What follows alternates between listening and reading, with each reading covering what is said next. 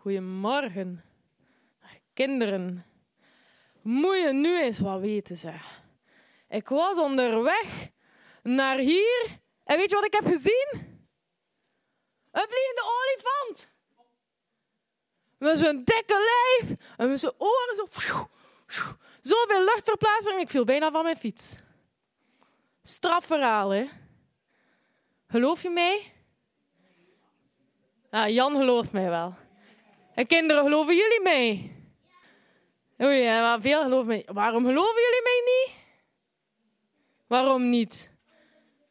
Omdat dat niet bestaat? Nog, waarom geloof je me nog niet? Ja, dat, dat, is, dat is toch echt wel een ongelooflijk verhaal. Hè? Dat is nog nooit gezien en ik zou dat dan gezien hebben. Het is natuurlijk niet waar. Hè? Ik heb geen vliegende olifant gezien, behalve in een film misschien. Maar in de Bijbel staat er ook een verhaal van iemand die een ongelooflijk verhaal hoorde en het niet heeft geloofd. Maar daar was het wel echt waar. Ik ga het voorlezen. Thomas, Jezus leeft! De discipelen zijn zo blij. Ze hebben de Heer Jezus gezien. Hij is echt opgestaan uit de dood. Hij was opeens in hun midden. Ze vertellen aan Thomas wat er is gebeurd. Want Thomas was er niet bij. Thomas schudt zijn hoofd. Hij kan het niet geloven. Als ik de littekens in de handen van de Heer niet zie en voel, geloof ik het nooit, zegt hij. Een paar dagen later zijn de discipelen weer bij elkaar. Nu is Thomas ook bij hen. Dan staat Jezus weer in hun midden. Vrede zij u, zegt hij. Hij kijkt naar Thomas. Kom maar, Thomas, dan mag je voelen aan mijn littekens. Ik ben het echt. Wees niet ongelovig, maar gelovig. Een blij gevoel vult het hart van Thomas. Hij roept: Mijn Heer en mijn God, wat heerlijk, Jezus leeft echt. Jezus bestraft Thomas. Hij zegt: Thomas, jij gelooft nu omdat je het ziet. Maar het is belangrijker dat je toch gelooft als je het niet ziet. Dan ben je zalig. Dat is een belofte, ook voor jullie allemaal. Je kunt de Heer Jezus nu niet zien. Je kunt niet voelen aan zijn littekens. Maar als je in Hem gelooft, ben je zalig. Hij heeft het zelf gezegd. En ik weet uit eigen ervaring dat ik dat soms lastig vind, dat ik Jezus nu niet echt kan zien hier als persoon. En misschien denken jullie ook, ja, moet ik daar nu in geloven? Iemand die ik niet kan zien of kan voelen? Maar Jezus zegt, geloven heeft niet te maken met zien of voelen. Het heeft te maken met gewoon beslissen dat je het gelooft. Dat was het verhaal voor vandaag.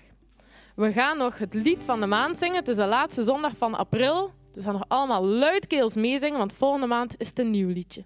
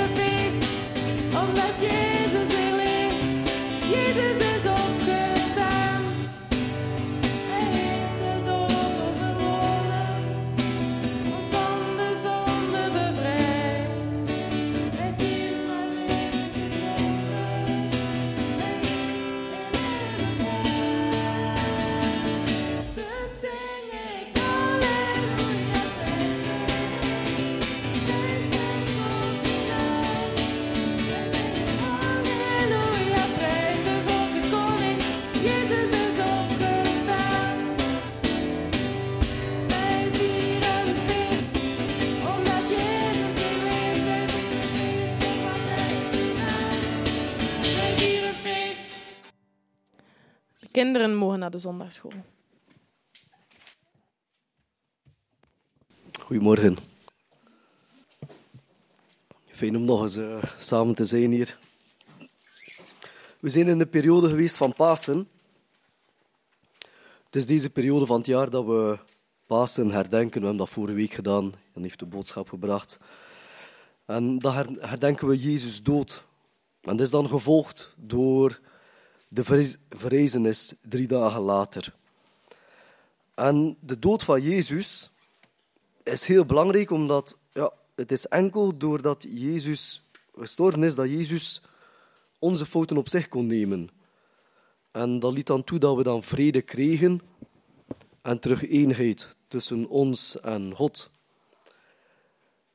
Maar de vraag is ook die we soms hebben, is ja, die verrezenis van Jezus, um, is dat echt noodzakelijk geweest? Uh, waarom is dat belangrijk? En ja, is, is niet voldoende geweest dat Jezus gewoon stierf? Dit is wat we vandaag gaan ontdekken. We gaan drie redenen ontdekken waarom dat de verrezenis uh, belangrijk is. En zoals altijd kunnen jullie ook meevolgen in potscherven. De samenvatting staat erin, kunnen jullie mooi volgen. Kun je het ook achteraf gaan uh, nalezen. We gaan samen eens uh, kijken in de passage dat we gaan lezen vandaag in Lucas 24. Dus in Potscherven heb ik een aantal teksten geplaatst bovenaan, dus Lucas 23 en Lucas 24, als ook Johannes 19, 20 en 21. Dat zijn teksten die ik jullie ja, echt, ja, ik wil jullie echt aanmoedigen om die teksten thuis na te lezen. Want het gaat echt over de laatste dagen van Jezus op aarde. En uh, ja, het gaat één keer rond, rond de periode hier eigenlijk. Dus uh, lees het echt even thuis. Het is heel interessant om het na te lezen. Uh, ik ga jullie voor kort die stukken lezen. We beginnen in Lucas 24, uh, 1 tot 5. En op zondag gingen de vrouwen heel vroeg naar het graf. Ze hadden de olie bij zich, die ze klaargemaakt hadden. Maar toen ze bij het graf kwamen, zagen ze dat de steen voor het graf was weggerold. Ze gingen naar binnen, maar het lichaam van de Heer Jezus lag er niet. Dit vonden de vrouwen verschrikkelijk. En plotseling stonden er twee engelen bij hen in stralende kleren. De vrouwen waren zo bang dat ze niet naar hen durfden te kijken. De engelen zeiden: Waarom zoeken jullie een levende man in een graf? Jezus is hier niet. Hij is opgestaan uit de dood. We gaan verder gaan naar Lucas 24, vers 36. En terwijl de leerlingen met elkaar aan het praten waren, stond Jezus plotseling bij hen. Hij zei: Ik wens jullie vrede. De leerlingen schrokken en werden bang. Ze dachten dat ze een geest zagen. Maar Jezus vroeg: Waarom zijn jullie bang? En waarom twijfelen jullie dat ik het echt ben? Kijk eens naar mijn handen en mijn voeten. Raak mij eens aan. Jullie kunnen toch zien dat dit mijn lichaam is. Ik ben het echt. En Jezus liet de wonden aan zijn handen en voeten zien. De leerlingen waren zo blij en verrast dat ze niet konden geloven. En daarom zeide Jezus: Hebben jullie iets te eten? Toen gaven ze hem een stuk gebakken vis. En Jezus at het op waar zij bij waren. We gaan verder naar vers 50. Toen nam Jezus de leerlingen mee de stad uit bij dorp Betanië. Hij stak zijn armen uit en zegende hen. En terwijl hij dat deed, ging hij weg. God haalde hem naar de hemel. De leerlingen eerden Jezus en daarna gingen ze vol vreugde terug naar Jeruzalem. Daar waren ze voortdurend in de tempel om God te danken. Dan nog een laatste stuk, die het vervolg is hierop, dat is in Handelingen 1. Het eind van dat boek gaat over de dag dat Jezus naar de hemel opging. Op die dag sprak hij met de apostelen die hij uitgekozen had met de hulp van de Heilige Geest. En Jezus vertelde hun wat ze moesten doen Daarna ging hij naar de hemel. De apostelen hebben gezien dat Jezus na zijn dood weer leefde. Hij heeft hun dat allerlei, op allerlei manieren bewezen, veertig dagen lang. Hij kwam vaak bij hen en dan sprak hij met hen over Gods nieuwe wereld. Dus vandaag leren we drie redenen waarom dat de verrijzenis belangrijk is. Maar eerst kort het evangelie terug. Een hele korte samenvatting voor iedereen terug. Het evangelie dat wij kennen, dat wij uh, vertellen, dat we laten tonen aan mensen, is dat God het universum maakte. Uh, maakte de wereld en je gaf ons allemaal het leven. En omdat God ons het leven gaf, zullen we allemaal incompleet zijn zonder God. We missen vrede, we missen rust, we missen vertrouwen, we missen een doel in ons leven, we missen liefde en we missen stabiliteit. En onze boodschap is daarom: God is jullie vader. Hij houdt van jullie en hij wilt jullie dicht bij hem. Het maakt niet uit wie dat je was, wat dat je hebt gedaan. Het maakt niet uit wat dat je goed of slecht hebt gedaan. Wat dat je weet of wat dat je niet weet. Je achtergrond of je cultuur, je verleden, het maakt allemaal niet uit. Hij wil je nu terug. Maar er is een probleem. Wij beseffen dat we nooit genoeg zullen zijn.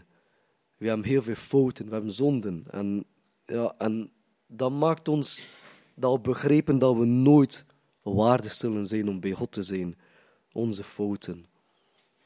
Maar toen kwam Jezus en die zegt: Oké, ik ga ervoor zorgen dat je geen excuus hebt. Je bent niet goed genoeg, oké. Maar ik ben Jezus, de Zoon van God. En ik ga al jullie fouten op mij nemen. En ik ga sterven, zodat ik jullie dat kan zeggen aan de Vader. Dat ik jullie kan zeggen: Ga terug naar de Vader. Je hoort bij Hem. Nu en tot in eeuwigheid. En dit is enkel door het besef dat we fouten hebben, dat we zonden hebben. Maar ook door het besef dat die zonden door Jezus gedragen zijn. Dit is het evangelie zoals we die kennen. Dit is, is niets nieuws voor jullie. En de vrezenis, het feit dat Jezus levend werd, is het belangrijkste in het universum. Samen met zijn dood. Hij werd levend en zijn dood. Dit geloven, dit is de basis van het christen zijn. Geloven dat hij is gestorven, geloven is dat hij is opgestaan. En uh, ik ga een paar passages uithalen die, ook in, die ik ook in potscherven beschreef. Er is een stuk in Romeinen, vers 4. Uh, Romeinen, uh, ja, Romeinen 10. Ik ben even aan het kijken. Ik ga meteen doen. Maar dus, op een moment zegt Paulus: Met onze mond eren wij Jezus als onze Heer. Je hoeft niet op te zoeken, denk ik. Ik heb me van passage vergist, maar ik ga het jullie. Ja, dit is Romeinen 10, ja. Met onze mond eren we Jezus als onze Heer en met heel ons hart geloven we dat God Hem uit de dood heeft laten opstaan. En daarom zullen we gered worden. Paulus, hé, wat ik wil zeggen is, Paulus in al zijn brieven ga je merken dat Paulus het altijd heeft over onze Heer. Hij heeft het over een levende persoon. Het is geen dode persoon. Dus Paulus zegt, we hebben het over Jezus die leeft, nu, vandaag, die opgestaan is. En drie redenen waarom dit het belangrijk is. Dat gaan we nu ontdekken. De eerste reden waarom dat zijn verrezenis belangrijk is, omwille van het verband tussen de verrezenis en de dood van Jezus. Het is belangrijk omwille van het verband tussen de verrezenis en zijn dood. We gaan het uittypen hoor. Tweede punt is het omwille van het verband tussen zijn verrezenis en onze verrezenis. En een laatste punt, omwille van het verband tussen zijn verrezenis en het werk dat hij nu doet en in de toekomst. Drie punten. Eerste punt. Het, het verband tussen zijn verrezenis en zijn dood. En hier zien we het in potscherven. Romeinen 4, 25, dus ik heb het genoteerd in potscherven. Wij geloven in Jezus, die God uit de dood heeft opgewekt. Het is belangrijk. Jezus is gestorven omwille van onze fouten. En hij werd opgewekt om ons te rechtvaardigen. Het is een tekst die aandacht nodig heeft. Het bestaat uit twee delen. We geloven dat Jezus levend is geworden na zijn dood. En er zijn twee zaken die belangrijk zijn. Het eerste is dat doordat Jezus stierf, kon hij onze fouten op zich nemen. Dat is het eerste punt. Maar het is zijn opwekking die hem heeft gered. Soms zou je denken, oké, het zijn twee zaken die gelijkaardig zijn, ze hebben met elkaar te maken, maar ook helemaal niet. Door zijn dood heeft hij de fouten op ons op zich genomen, onze fouten op zich genomen, maar doordat hij werd opgewekt, zijn we echt gered. En wat betekent dit? Jezus die stierf om te zeggen tegenover God, hey, ik ga die mensen, ik ga die, die mensen die ik lief heb, ik wil ze verdedigen tegenover jouw vader. En ik ga daar de fouten van hen op meenemen. En ik vraag u, vader, ik vraag u echt, vader, dat u hen aanvaardt, dat u hen terugneemt. En toen stierf hij.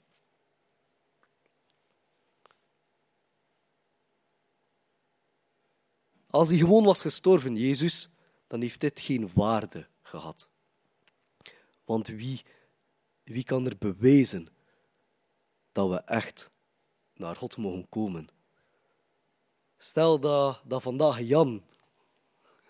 Ik kan niet aan die Jan, ik ga, u als voorbeeld nemen. Als Jan zegt van, ik ben Jan Hostens. En ik ga jullie fouten op mij nemen. En ik ga sterven. Ik laat me neerschieten. Bam! Is neergeschoten.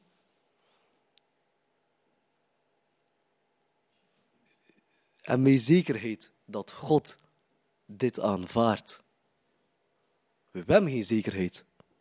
We hebben geen enkel bewijs, we hebben geen enkel zegel, we hebben geen enkel bevestiging. Maar wat dat God deed, was het volgende. Jezus die stierf. Zei, vader, vergeef het hem. Vader, neem die fouten van hen op mee. Vader, aanvaard hen. En die stierf. En drie dagen later deed God. Dat is goed geweest. Ik neem je terug uit de dood. Ik maak je terug levend. Het feit dat, je, dat God dit deed, was de bevestiging van God dat God ermee akkoord was. Hij zei van, ik ben akkoord wat je hebt gedaan, Jezus. En ik ga bewijzen dat ik er ben akkoord ben. Ik ga jou levend maken. Zij zijn rechtvaardig. Zij mogen tot mij komen. De verrezenis is de stempel van God op hetgeen wat dat Jezus heeft gedaan.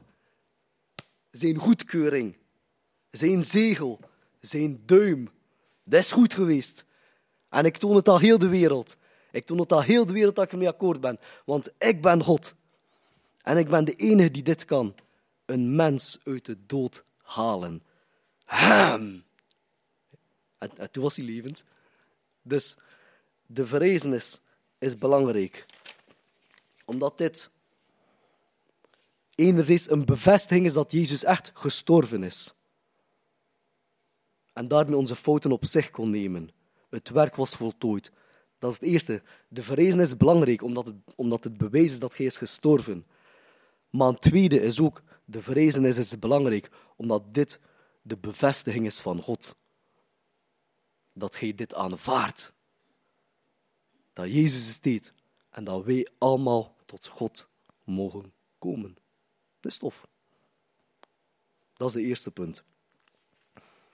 Als Jezus niet opgestaan was, dan is dit alles wat wij vertellen onzin. Als Jezus niet was opgestaan, dan zijn we gewoon een, een club van toffe mensen samen.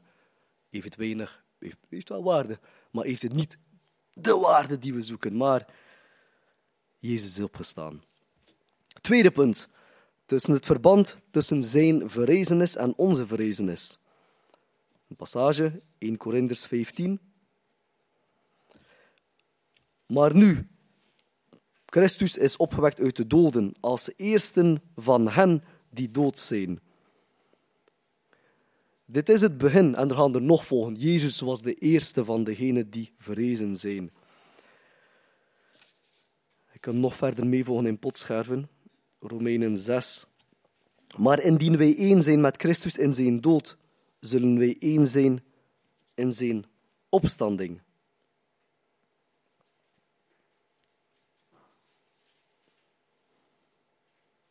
En dan de laatste in 2 Korintiërs staat er: Immers wij, wij weten dat Hij die de Heer opgewekt heeft, ook ons met Jezus zal opwekken en met u voor zich stellen. Eigenlijk kan ik hier heel kort zijn. Die drie passages die ik, die jullie heb geschreven in potscherven, betekent gewoon van, ja kijk, Christus is opgestaan. We zijn één in Christus.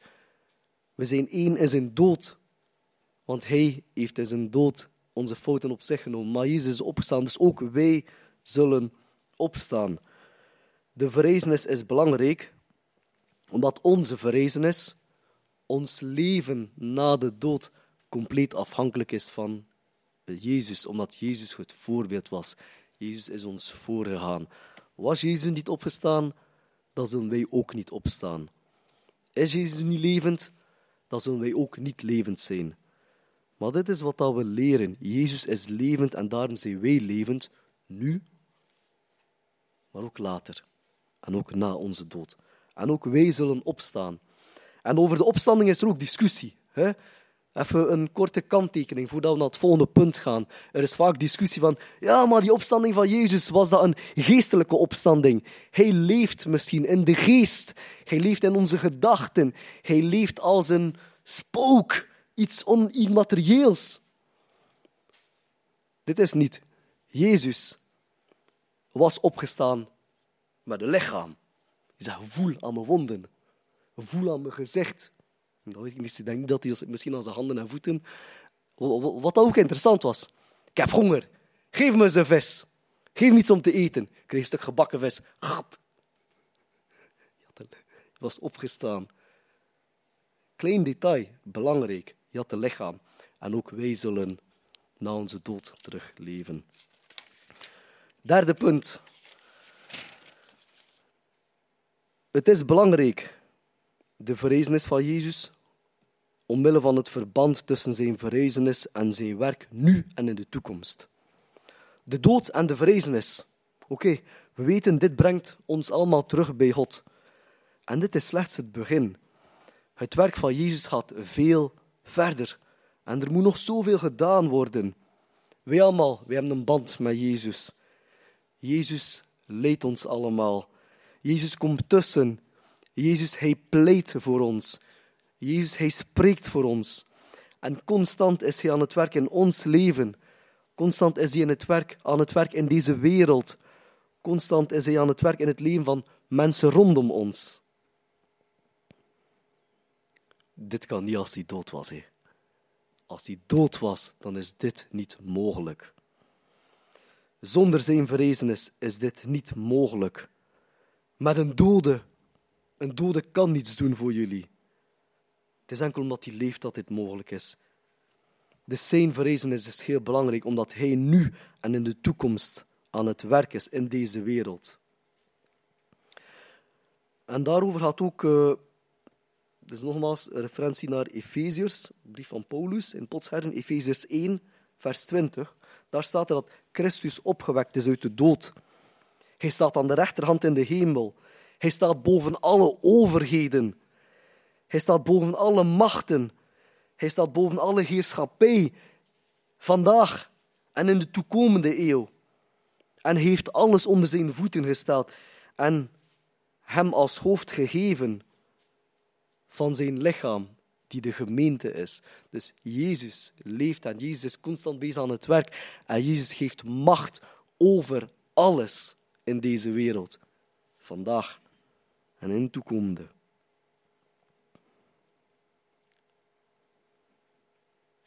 Tot slot. We zijn vergeven en we mogen bij God zijn. We mogen bij God zijn na zijn dood. Maar de vraag is, het is allemaal tof, denken sommigen. Het is tof dat we eeuwig leven hebben. Het is tof dat we altijd bij God kunnen zijn. Maar hoe verandert dit ons leven nu? Kan dit ons leven nu veranderen? Het gaat zeker ons leven veranderen. En hoe verandert het? Op de volgende manier. Wij allemaal, wij zijn allemaal op zoek naar vrede. We, zoeken op, we zijn op zoek naar rust. We zijn op zoek naar stabiliteit. En we vinden het niet in ons leven omdat we ons, onze gedachten altijd zetten op dingen die, ja, die ons kapot kunnen maken of die ons kunnen doen ontgoochelen. We zetten onze gedachten, de dingen op de eerste plaats in ons leven. Het zijn zaken die, die niet helemaal betrouwbaar zijn. Ons hele leven, er zijn mensen die zoeken naar status, naar een goede reputatie hebben, een goede naam, een trots hebben, tonen wie dat je bent. Of misschien tonen wat dat je hebt. Een huis, auto's, geld, materiaal, je smartphones, je investeringen. En dan zijn er andere mensen die constant bezig zijn met de zoektocht naar een partner. Constant op zoek naar wie kan mijn partner zijn in mijn leven. Maar wie kan ik mijn leven gaan delen? Je bent constant op zoek. Je bent op zoek, je bent erop gefocust. Nog anderen zijn bezig met hun werk. Ik wil zodanig eh, vooruit gaan in mijn job. Ik wil carrière maken. Ik wil echt vooruit gaan. Ik wil meer krijgen. Ik wil meer verdienen. Iedereen met de studies. Ik blijf maar studeren. Ik wil nog meer hogere studies raken, want ik wil carrière maken. Er zijn nog andere mensen die bezig zijn constant met hun gezin. Mijn gezin is belangrijk. Ik moet constant ervoor zorgen dat mijn gezin in orde is. Dat mijn kinderen in orde zijn. Dat mijn kinderen het goed doen. Maar als je dit in de eerste plaats in je leven zet, dan, dan kan dat ervoor zorgen dat je ontgoocheld wordt. Dat je wordt gekwetst. Was een inleiding. Maar hoe kan God mij echt veranderen? Het volgende. Je dat gevoel? Um,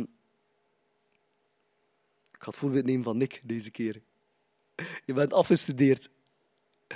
Je bent op zoek naar een job. Je krijgt geen job. Nee, je vindt het niet. Je moet kleine klusjes doen. Op een bepaald moment krijg je dat telefoontje van die ene directeur. Nick, ik wil dat je voor mij komt werken. Ik wil dat je die job aanneemt in Antwerpen. Ik dat je doet, want we zijn tevreden over jou. Je bent aangenomen. Ja, het voelt lekker. Ah, hè? het voelt goed. Je bent aanvaard. Je krijgt bevestiging. Op, opeens, de zaak waarmee je vroeger mee in zat. Ah, oké, het maakt niet meer uit. Oké, mijn auto is kapot aan het gaan. Maakt niet uit. Oké, ik, heb een goede, ik heb een job, oké. Kennen jullie nog, de meeste van jullie zijn getrouwd. Ken je nog dat moment dat je vrouw zei van, ik hou ook van jou. Ik wil inderdaad met je trouwen. Je, kan je nog, kan je nog een moment ja, ik wil mij trouwen, ja. Wat een gevoel, hè. Machtig. Waarom vertel ik dat? Er zijn momenten in je leven dat je beseft iets van binnen. Dat, dat mensen jou waarderen, dat mensen jou lief hebben op het moment dat, je dat gevoel hebt dat iemand jou waardeert, zoals die directeur van jou, of je partner die zegt van ik hou van jou, op het moment dat je, dat die waardering krijgt, die liefde krijgt, op dat moment lijkt het erop dat alles rondom jou niets meer uitmaakt. Het maakt niet uit wat er gebeurt. Je gaat vooruit. Je hebt moed. Want je weet dat je gewaardeerd bent, je weet dat je geliefd bent. En dat, ga je ervoor zorgen, dat zorgt ervoor dat je op een heel andere manier met, met mensen omweg gaat. Opeens ben je veel beter collega. Sinds je getrouwd bent, Jan, je opeens de eerste weken van je huwelijk was je een goede collega. Het is een voorbeeld. Wat wil ik jullie zeggen? God de machtigste, degene die boven alle heerschappij staat, degene die boven alle overheden staat, degene die het universum heeft gemaakt, die zegt, je hoort bij mij, ik hou van jou, je bent mijn kind, jij bent van mij. Maak je geen zorgen om wat er in je leven gaat. In de slechte periodes, ik ben bij jou in de goede periodes. zegen ik jou ook. Ik zegen jou in de goede periodes en in de slechte periodes. Dit is de eerste stap. De eerste stap is beseffen dat er een God is. De tweede stap is beseffen dat we nooit waardig zullen zijn om bij die God te horen. En de derde stap is beseffen dat Jezus ervoor zorgt dat we toch bij God mogen komen door onze tekortkomingen op zich te nemen.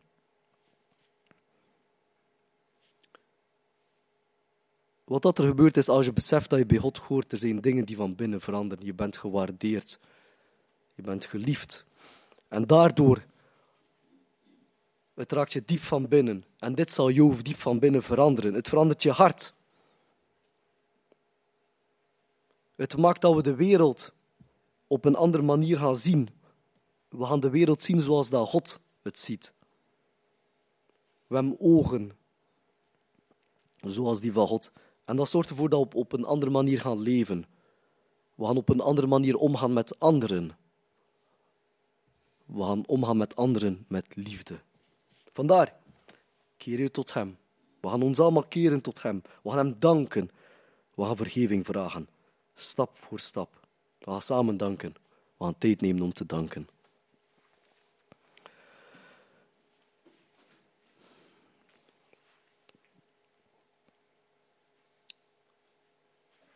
Vader, dank u wel. Um, dank u wel dat we u mogen kennen. Dank u wel dat we mogen zien dat u alles maakt. En dank wel ook dat we beseffen dat we zoveel fouten hebben en zonden. We hebben zodanig veel zonden dat we nooit waardig zijn om bij u te komen. Maar we zijn dankbaar omdat u ons lief heeft. Door Jezus toont u ons dat u ons lief heeft en dat we bij u mogen komen. We mogen onze fouten, onze fouten zijn gedragen door Jezus en we mogen dit aanvaarden dat Jezus het aanvaard heeft. Weet u dat u ons allemaal verder aanraakt, dat u mensen mag aanraken rondom ons, dat we samen mogen groeien, dat we samen mogen leven zoals dat u het heeft bedoeld, Vader. Dank u wel. Amen.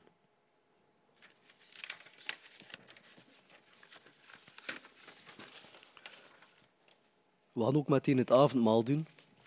Ik mag uh, en Jan uitnodigen om bij mij samen het avondmaal. Uh...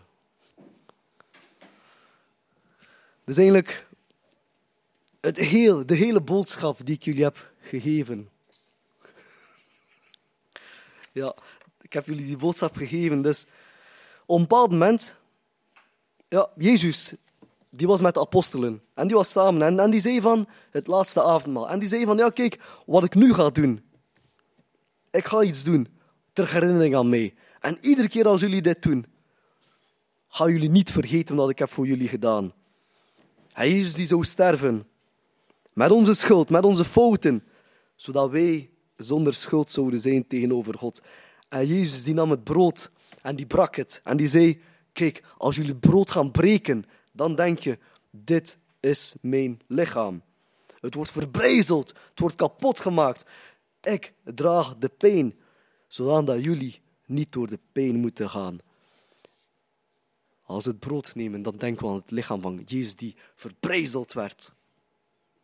Je ging aan het kruis, werd geslagen, werd bespuugd, genageld. En als je de wijn neemt, Denk dan, dit is mijn bloed.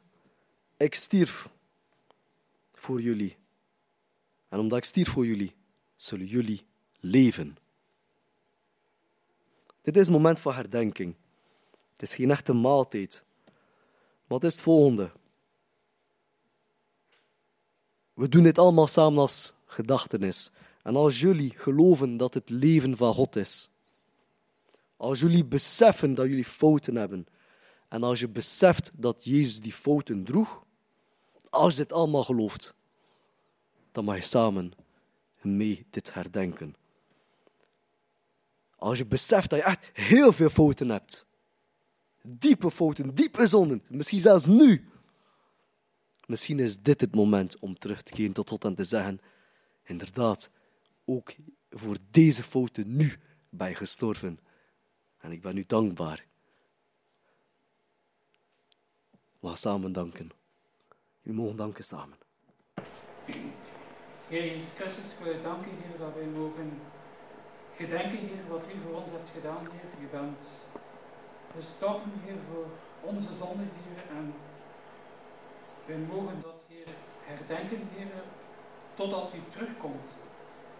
En omdat u opgestaan bent bij de dood, Heer, is het het bewijs, niet alleen voor God de Vader, maar ook voor ieder van ons, dat u de dood bent overwonnen en dat uw offer is aanvaard door u. En wij mogen dat herdenken totdat u terugkomt, Heer. En u dat ook geboden, Heer. En ik dank u daarvoor dat we het brood mogen doorgeven en ook de beker mogen doorgeven aan elkaar als teken van het nieuwe verbond. Ik wil u daar hartelijk voor danken.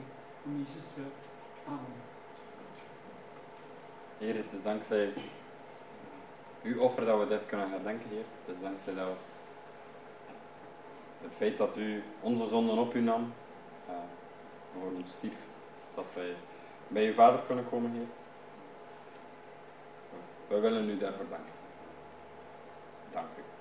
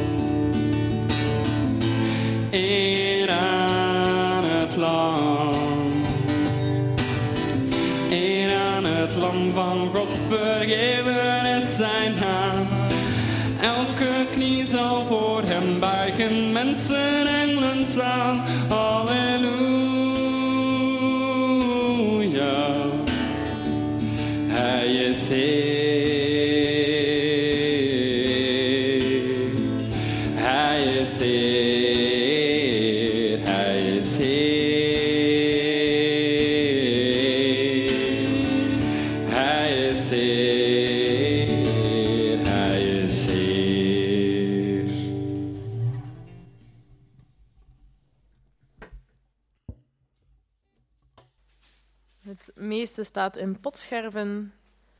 Dus morgen 19.30 uur hier in de kerk, bidstanden. Nog een foutje in potscherven. Um, het is inderdaad waar dat de Russische kerk materiaal nodig heeft, maar het is niet de bedoeling dat het hier in de kerk wordt afgezet. Als je spullen hebt, kan je Hester contacteren en zij kan dan uh, bespreken hoe dit bij de juiste mensen geraakt. Dus het is niet de bedoeling dat onze kerk een opslag, opslagplaats wordt van goederen. We hebben ook niet zo heel veel ruimte daarvoor. Dus heb je materiaal dat je kan schenken, neem contact op met Hester en dan komt het bij de juiste mensen terecht. Er is ook nog heel wat uh, boter, confituur, choco van vorige week over, van het paasontbijt. Ik vermoed dat dat in de frigo daar ergens is. Dus uh, je mag dat zeker meenemen om op te gebruiken. Het zou jammer zijn als we het moeten weggooien.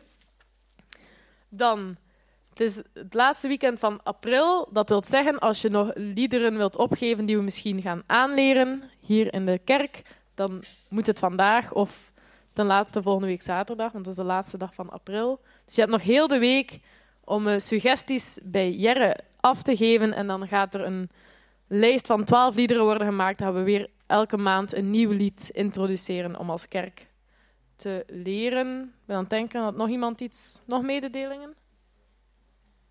Nee. Dan wil ik eindigen met woorden van Paulus in Filippenzen 3 en 4.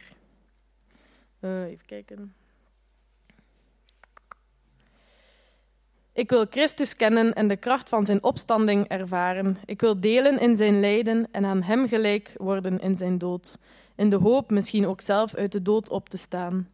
Niet dat ik al zo ver ben en mijn doel al heb bereikt, maar ik hou vol in de hoop eens dat te kunnen grijpen waarvoor Christus Jezus mij gegrepen heeft. Ten slotte, broeders en zusters, schenk aandacht aan alles wat waar is, alles wat edel is, alles wat rechtvaardig is, alles wat zuiver is alles wat lieflijk is, alles wat eervol is, kortom aan alles wat deugdzaam is en lof verdient. Een gezegende week.